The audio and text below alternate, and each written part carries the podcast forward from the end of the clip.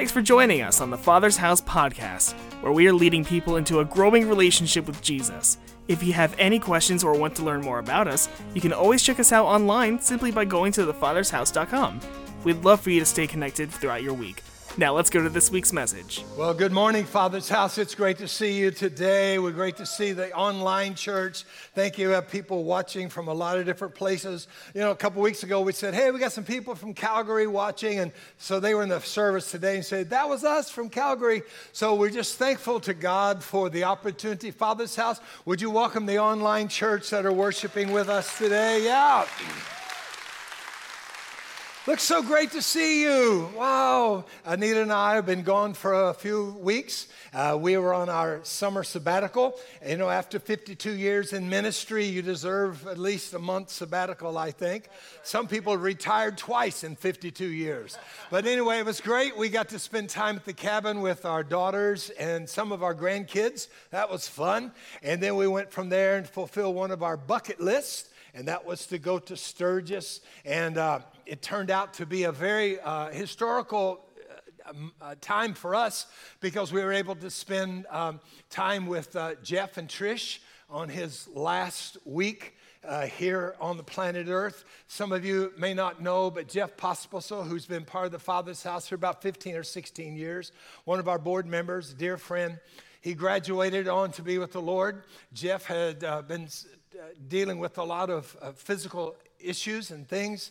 And uh, so uh, uh, this week he went on to be with the Lord. And we'll let you know when we know more about what's going on. And uh, so we just continue to pray for Trish during this time. Um, so I just want to talk to you today a little bit about that, of, of something the Lord spoke to me three nights ago, really struggling with this because I was, I was really kind of disappointed. Anybody ever been disappointed in life? I was kind of disappointed that, that Jeff, you know, he's younger than me, 68, and uh, went to be with the Lord. And so a little disappointed. And so about three nights ago, uh, the Lord began to unfold some things to me, and I want to share those with you today. It might be of a comfort to you as it was a comfort for me. So if you have your Bible, turn to John chapter 11, and I want to pray. Father, thank you today. Wow, what great worship, Lord. Thank you for all of our worship team, for all of our volunteers that are serving everywhere, the 10 people that are in Growth Track uh, today, Lord. We just, we just give you glory. We thank you for two services that have been fairly full, uh, people hungry for you, new people, Lord, for what you're doing, people that gave their heart to you. Now, Lord, as I come to this time today, I pray, Holy Spirit, you'll help me to unfold what you began to speak to me three nights ago and uh, help me to do it in such a way that it would help all of us in whatever area that we're facing uh, disappointment. In your name, amen. I'm sure all of us can remember a time when paralyzing darkness of disappointment came into our life. You heard a story, you heard news that just like all the blood rushed from your face and, uh, and from, you felt nauseous in your stomach and you felt like you'd been hit in the face with something you wasn't expecting. Disappointment. Disappointment happens to all of us. It catches us. And so it was with us. We, uh, we spent time with Jeff and Trish in Sturgis doing what we love to do ride motorcycles and eat. I mean, those are two great things. But I knew Jeff wasn't well because I could see in his eye. And on a couple of the days we were riding, he cut it short. And, you know, Jeff's got an iron butt and he never cut it short. So I knew he wasn't really feeling all that well. So we left from there and uh, went to Oklahoma City where I preached last Sunday. And we left Oklahoma City to head back here, and we got a call from Trish that they had rushed Jeff to the uh, intensive care unit in Atlanta. So we drove 850 miles nonstop uh, in 18 hours to get to the hospital to pray for Jeff. Went into, into, into the ICU unit, saw him laying there, and uh, laid my hand on him, started to pray. Because I've been building up the whole time there. I believe that God's going to heal him, raise him up, heal this uh, issue, all these physical issues, and, you know, give him some great years yet. And I laid my hand on him, and I never shared this with anybody until I shared it in the previous service, not to my wife, to uh, Trish, to anyone. But when I laid my hand on him, to pray for him. As I've been in ICU unit a lot of times, just so clearly and peacefully, I heard the Lord say, Not this time. Not this time. So I walked out of there disappointed. And I didn't understand. You know, we all face those times, but really, we all have disappointments. But it's not, it's not that disappointments don't come to us, but it's how do you respond to disappointments? I read the true story of a guy by the name of Neil Melley. He went to the LA airport in Los Angeles to get a ticket to go to Australia. And his credit card wouldn't pay it. And so he got really upset, disappointed. And most of us would just gone home and fussed. I can't believe, you know, I didn't. I wanted to go to. I wanted to go. Not him.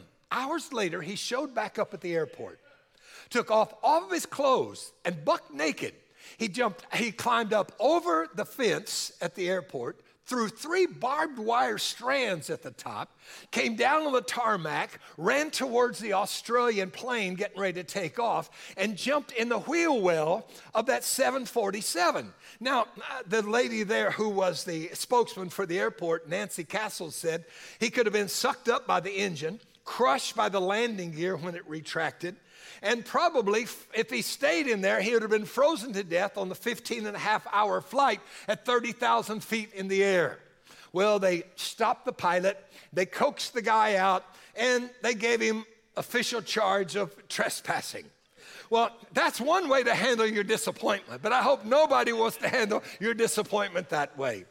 Max Lucado, when we talk about disappointment, Max Lucado once said, Disappointment reminds us what we hoped would happen didn't. Now, if I ask you today, has there ever been a time in your life that you hoped for something? You really hoped for it, you really wished for it, you really prayed for it, and it didn't happen. Then you know what I'm talking about when I talk about disappointment. Maybe for some of you, it's like you're sitting here today and you think, yeah, it's like with my kids. I raised my kids right. I took them to church. I did everything I could. I provided for them. But today they're living their life on their own. They're far away from God. And, and I, I'm, I'm just so disappointed. I mean, just, I had so much hopes for them. Or maybe you say, you know what? I, by now, thought I would be married. And I'm not married. I didn't plan on being single for the rest of my life. This is really not what I wanted. Or maybe you are married and you look at your marriage and you say, This is not what I hoped for. We're, we're not at peace. It seems like we're not in love each other. And on top of that, your husband didn't even sign up for the All You Need Love conference this Friday night and Saturday morning. The loser. Wow. And so you're saying, you know, this is this is not the marriage that I hope for. And I'm so disappointed. Or maybe that disappointment is, you know, I prayed for someone to be healed, or I've been praying for healing for myself and it hasn't happened. In fact, I, I, I almost feel physically worse. I'm, I'm disappointed. Or maybe, as I experienced this week, you pray as you were praying for someone who you love very much, Jeff. And I walked out of there disappointed, knowing that he wasn't going to come out of this. But there's that piece too. You think that, well, I know he's going to go to heaven. And there's no more difficulties and no more struggle. But it doesn't take away from the disappointment, does it? Some of you are struggling today with disappointment and you're saying, you know, why do I feel like this? Why do I feel? And then, and then to, to top the matters off, then about the time that you're really suffering with disappointment, you run across one of those people like in your life group or somewhere else. And I mean, you're ready to pour your heart out because you're really disappointed. And they're the kind of person that they're always praying for a parking spot real close. And so in the life group, when you're about to pour your heart out, they say, Yeah, this week I prayed for a parking spot in Walmart and I got right up close. Praise God. Thank you, Lord. You're thinking that didn't help me much. Or then you turn your TV on, you hear one of those miracle stories about, yeah, I went into the hospital and there people were sick, and I went in to pray for my one friend, and I prayed for him, and lo and behold, when I prayed for him, the glory of the Lord came out of that room, healed everybody on that floor of the hospital, and they all sent them home, everybody on that floor, and then it hit the news media, and the entire town bowed their knee before God, and revival hit that little town, and you think, but what about me? Yeah, we hear those stories, don't we? How do we respond? Well, many of us, we start blaming ourselves. What did I do wrong? Why didn't I see this happen? What could I have done? How could I have changed this? And then sometimes it's not only that, but then we, we look around and we say, well, it's their fault and we want to point fingers and blame someone. And then, let's just be honest. Some of us get to the place when we face disappointment that we blame God. And you know what? The Lord knew that. So He told us a story. He let us have a story in the Bible that'll comfort us. You know what? God doesn't get mad at you when you say, Why, God? Why'd you let this happen? Why'd you take Jeff before his time? Why did you do that for somebody else? So look with me in John chapter 11. Listen, if there's one thing I want to say to you today, it's this, and you might want to write this down. Disappointment will either propel you forward or it will derail you and stall you, and you spend all your time looking to the past instead of looking to the future. Disappointment and how you handle disappointment today will either propel you towards what God has for you or it'll derail you. You'll be stalled. Many people spend the rest of their life stalled at the point of disappointment. But I'm here to tell you today that disappointment comes to all of us, but God wants to move us not backwards, but He wants to move us forward. John chapter 11. Can I read a lot of verses today? Is that okay? Follow along with me in John chapter 11 or on the Sky Bible. You can see it today. John chapter 11. Now, a certain man was sick, Lazarus of Bethany, the town of Mary and his sister Martha. It was that Mary who anointed the Lord with fragrant oil and wiped his feet with her hair, whose brother Lazarus was sick. Therefore, the sisters sent to him, to Jesus, saying, Lord, behold, whom you love is sick. When Jesus heard that, he jumped on the local donkey and rode as fast as he could to, to Lazarus' side. When Jesus heard that, he said, This sickness is not unto death. Read it with me. But for the glory of God, that the Son of God may be glorified. Now, Jesus loved Martha and her sister and Lazarus. So when he heard that he was sick, he stayed two days more in that place where he was. Now I looked at verse 17. So when Jesus came, as was four days later, he found that Lazarus had already been put in the tomb for four days. Bethany was near Jerusalem, about two miles away, and many of the Jews had joined the women around Martha and Mary to comfort and concern them. Then Martha, as soon as she heard that Jesus was coming, she went out to meet him. But Mary was sitting in the house. Just a side note, I look at that and I think all of us experience disappointment in different ways. Here we see Martha runs to Jesus. I mean, she's the extrovert, right, in this. And then Mary, she just wants to be alone. She doesn't want to be around people. She doesn't want to do, I know she's surrounded by the mourners, but she, she's there. Then Martha, as soon as she heard that Jesus was coming, went and met him, but Mary was sitting in the house. Now, Martha said to Jesus, read it out loud with me Lord, if you had been here, my brother would not have died. Lord, you could have stopped this. But I love the rest of the part. But even now, I know, read it with me, Whatever you ask of God, God will give you. Jesus said, Hey, your brother will rise. She said, I know he's going to rise in the resurrection. Jesus said to her, I am the resurrection, the life. He who believes in me, though he may die, he shall live. And whoever lives and believes in me shall never die. Do you believe? Yes, Lord, I believe. You are Christ, the Son of God, who has come into this world.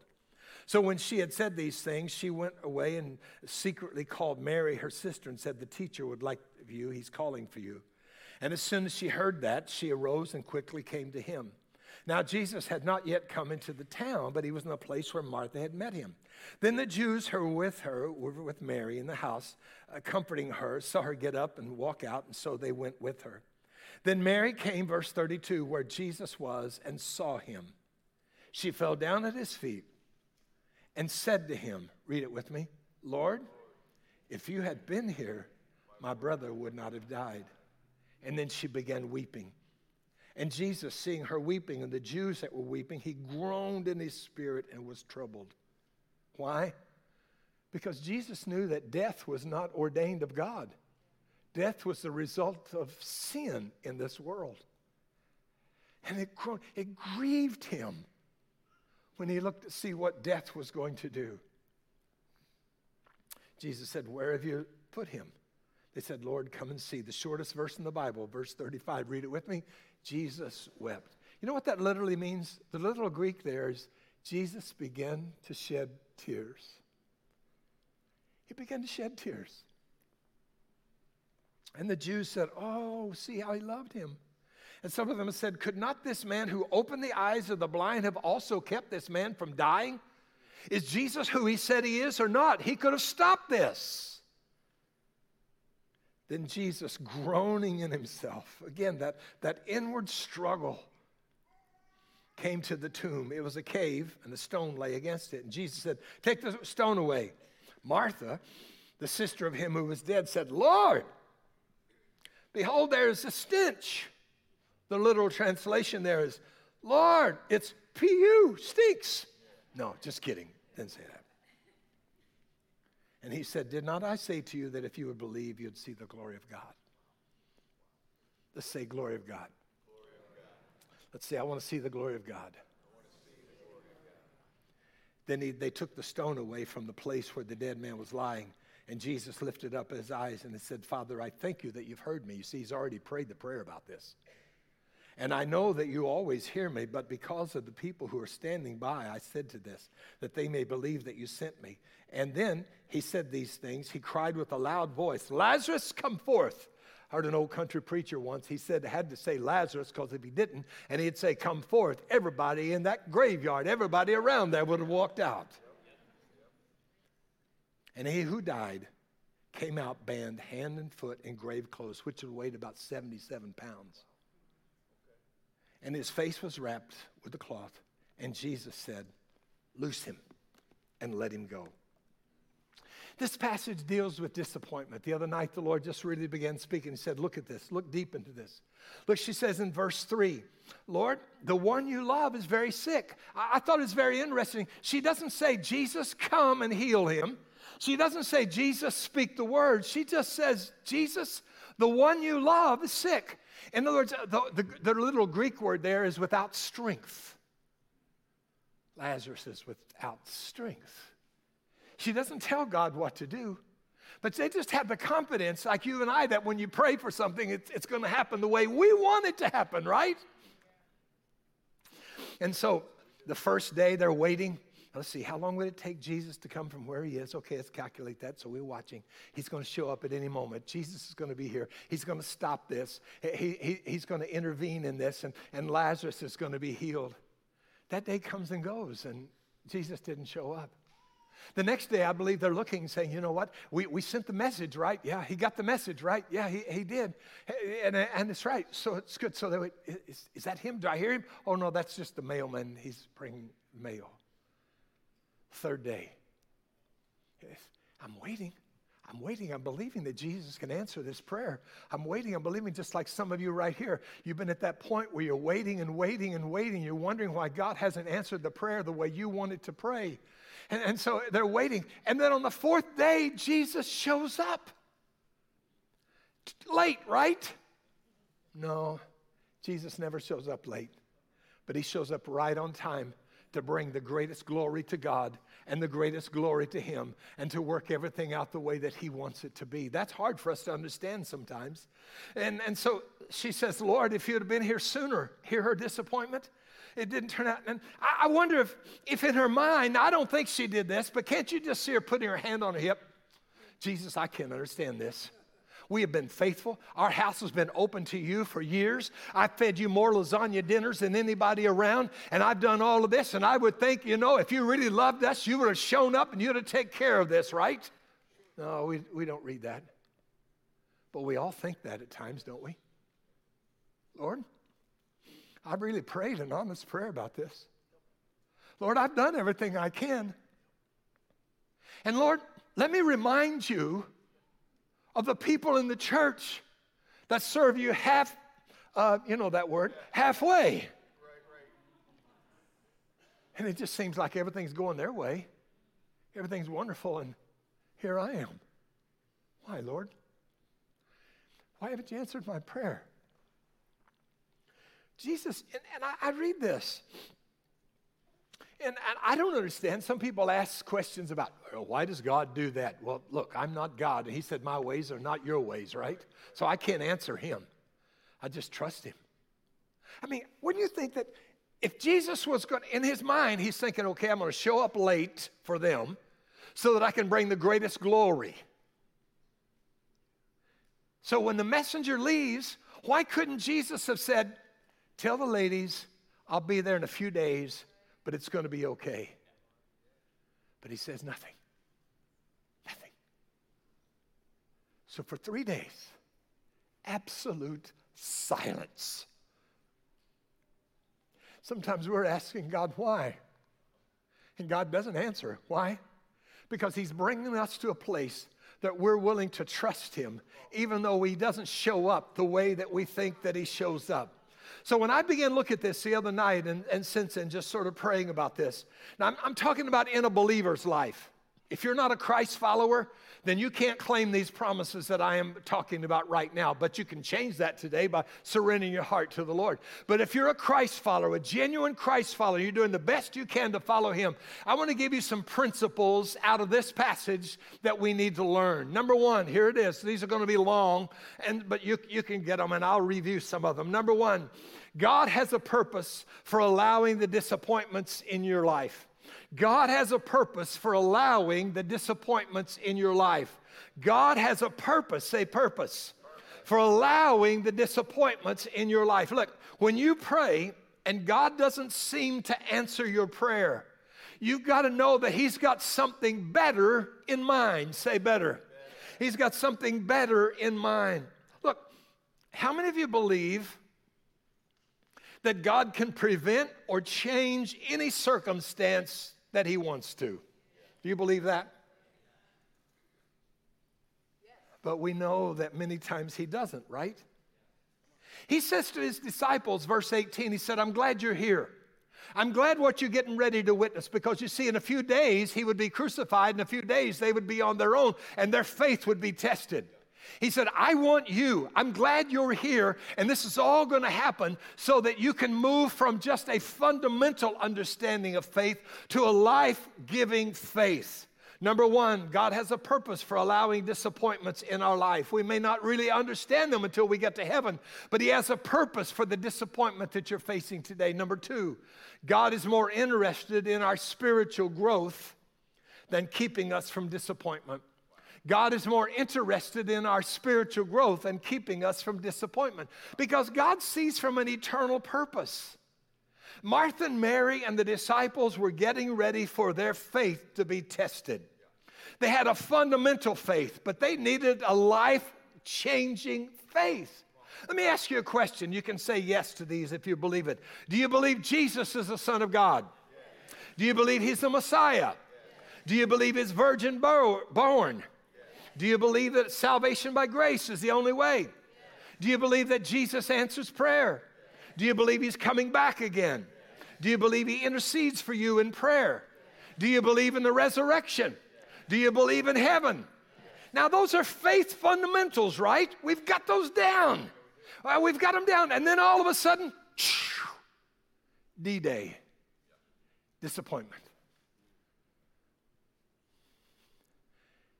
And so, what's our reaction? Oh, God, where are you? Help me.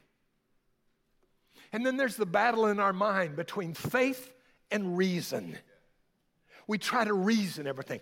Why, how did this happen? How could this have changed? What could we have done different? The battle. Martha says, Jesus, he's been dead for four days. He stinks. But then her faith says, whatever you say, there it is. See, some of you need to ease up on yourself a little bit because you're saying, I should be better at this. I, I should handle this in, in a better way. But we, we battle with reason and faith. Faith just simply say, Lord, whatever you say, I know it's going to be all right. So, number one, God has a purpose for allowing the disappointments in your life. Number two, God is more interested in our spiritual growth than keeping us from disappointment. And number three, your disappointment is not an indication that God doesn't love you. Your disappointment is not an indication that God doesn't love you. Look at your neighbor and say, God loves you. God loves you, period, exclamation mark, not question mark. Love is not something God does, love is who God is.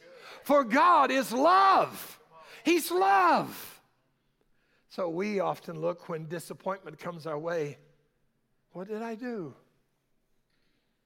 What did I do that God can't love me the way that, that He used to love me? No, listen. We say, God, if you really love me, why would you allow this to happen? If you love someone, you always want the best for them, right? You always want the best for them, to provide the best for them. So, as a believer, do we always experience God's best? No. Why? Because we don't surrender to His best. See, God's choice of what is best may not be your choice. There may be loss, separation, and even death. And disappointment comes and says, he doesn't love me because He's allowed this to happen. Those of you who discipline your children, you don't, you don't discipline them because you dislike them. You discipline them because you love them. And those of you that are parents that say things like this before you discipline, you know, we used to paddle kids. I don't know where that is anymore in the thing, but some of you, anyway. You've heard parents say, This hurts me more than it hurts you. I mean, like, isn't that the biggest lie you ever heard in your entire freaking life? I mean, think about that. Hurts me more than this. I, I, I love you. And because I love you, we're going to look, could we just love less and just let me get by with this? His nature is love. It's not that you did something to cause him not to love you anymore. You'll never stop him from, not, from not loving you. So, number one, God is the purpose for allowing the disappointment in your life. Number two, God is more interested in your spiritual growth than keeping you from disappointment. And number three, your disappointment is not an indication that God doesn't love you. And number four, faith that God is in control, say in control, faith that God is in control will enable us to endure everything disappointing in our life. That's a long one. Let me say it again. Faith that God is in control will enable us to endure everything disappointing in life. As a Christ follower, if we can't believe that God is in control of circumstances, then we might as well say we're like on a life vest, life raft, out in the middle of the ocean, tossed about the waves, and God doesn't see where we are. I'm a firm believer I don't understand this. I can't explain it. Now, listen, I know that we have free will. So that means that if you walk out here this afternoon and you step on the road out there in front of a semi tractor trailer truck, in all probability, you're going to be smashed, right? You say, oh, but yeah, but uh, God, God's in control. He can stop that truck. You know, the rebellion of our life and just stupidity and walking out of those things brings consequences.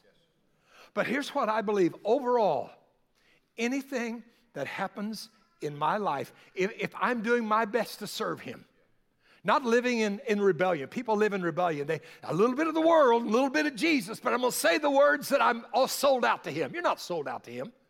You're saying, God, I trust you, but yet you're trusting in something else.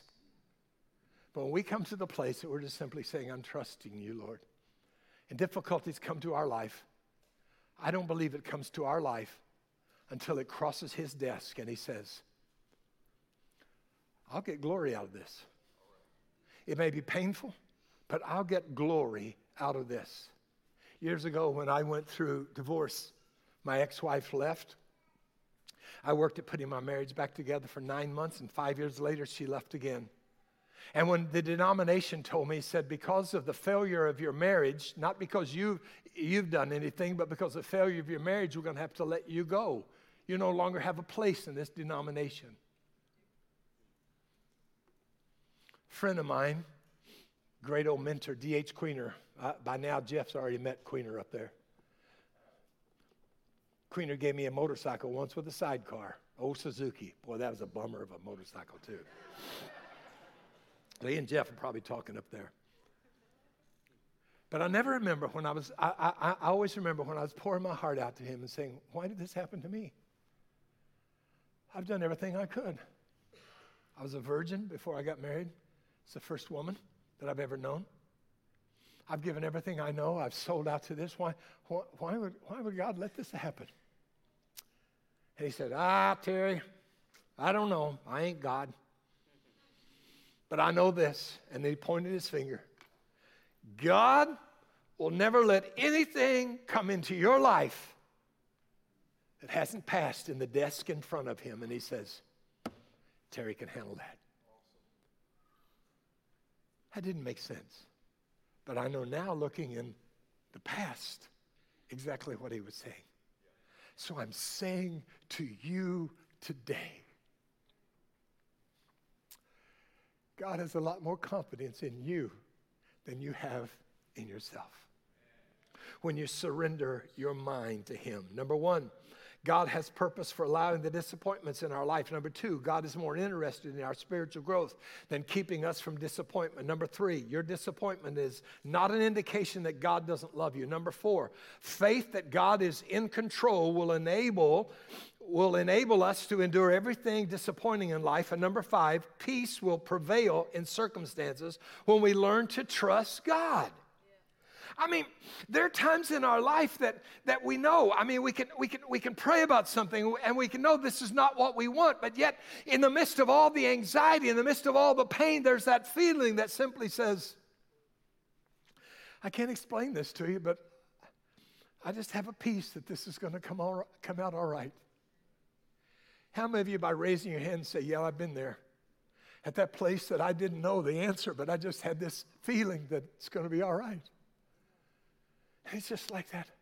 What's that old song? Peace, peace, wonderful peace, coming down from the Father above. What's it say? Sweep over my spirit.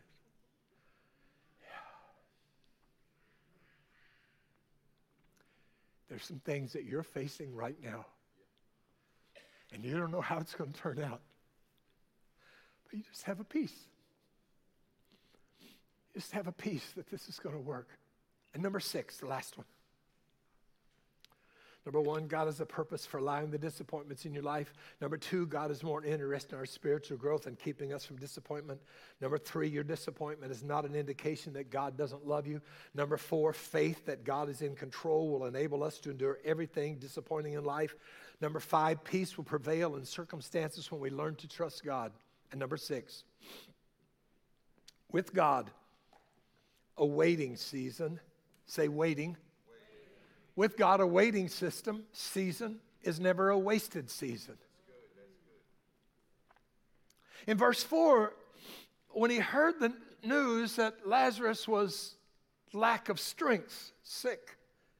Jesus said, This sickness will not end in death. In other words, here's what Jesus was saying. Let me read this to you. I know, I know what's going on, but I'm still in complete control. And when you get to the end of the story, you're not only going to see that there was a purpose in this, but you're going to see that me, that Jesus, is glorified through this very thing that's happened in your life. You see, the resurrection is not an event, it's a person. Jesus says, with me, death is no longer the final say. Death is not the end of the game.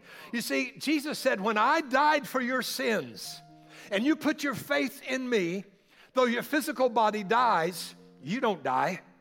You just move from this place to be at the place. I've often thought about that, Tim. What was it like what was it like that moment at 6:05 p.m. when Jeff stepped from that intensive care unit and no more things hanging out of him, but he's now in the presence of the Lord and he hears the words of the Lord, "Well done, thou good and faithful servant." How awesome is that? I'm not going to die. If you hear that I died, no, I just changed places. Because now that I've invited Christ into my heart and into my life, I have invited the resurrection into my life, and He's a person. Listen, think about it. If God only met your expectations, He would never have a chance to exceed your expectations. They wanted a healing. Jesus wanted a resurrection.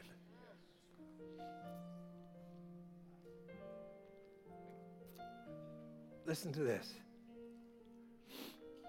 And I believe this with all my heart. If we respond rightly,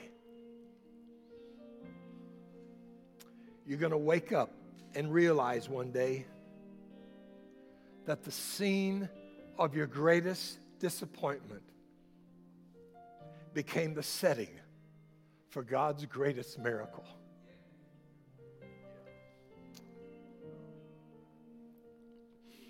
I don't know who you are, but there's someone that are here, here today or you're watching online that Jesus wanted me to tell you this.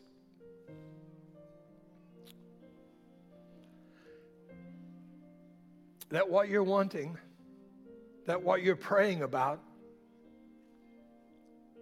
is not as good as what He has planned for you. Maybe you're, in a relationship and you think, I just, this, this is the person I want to marry. This is the person I want to marry. I want to marry them. And they're not a Christ follower.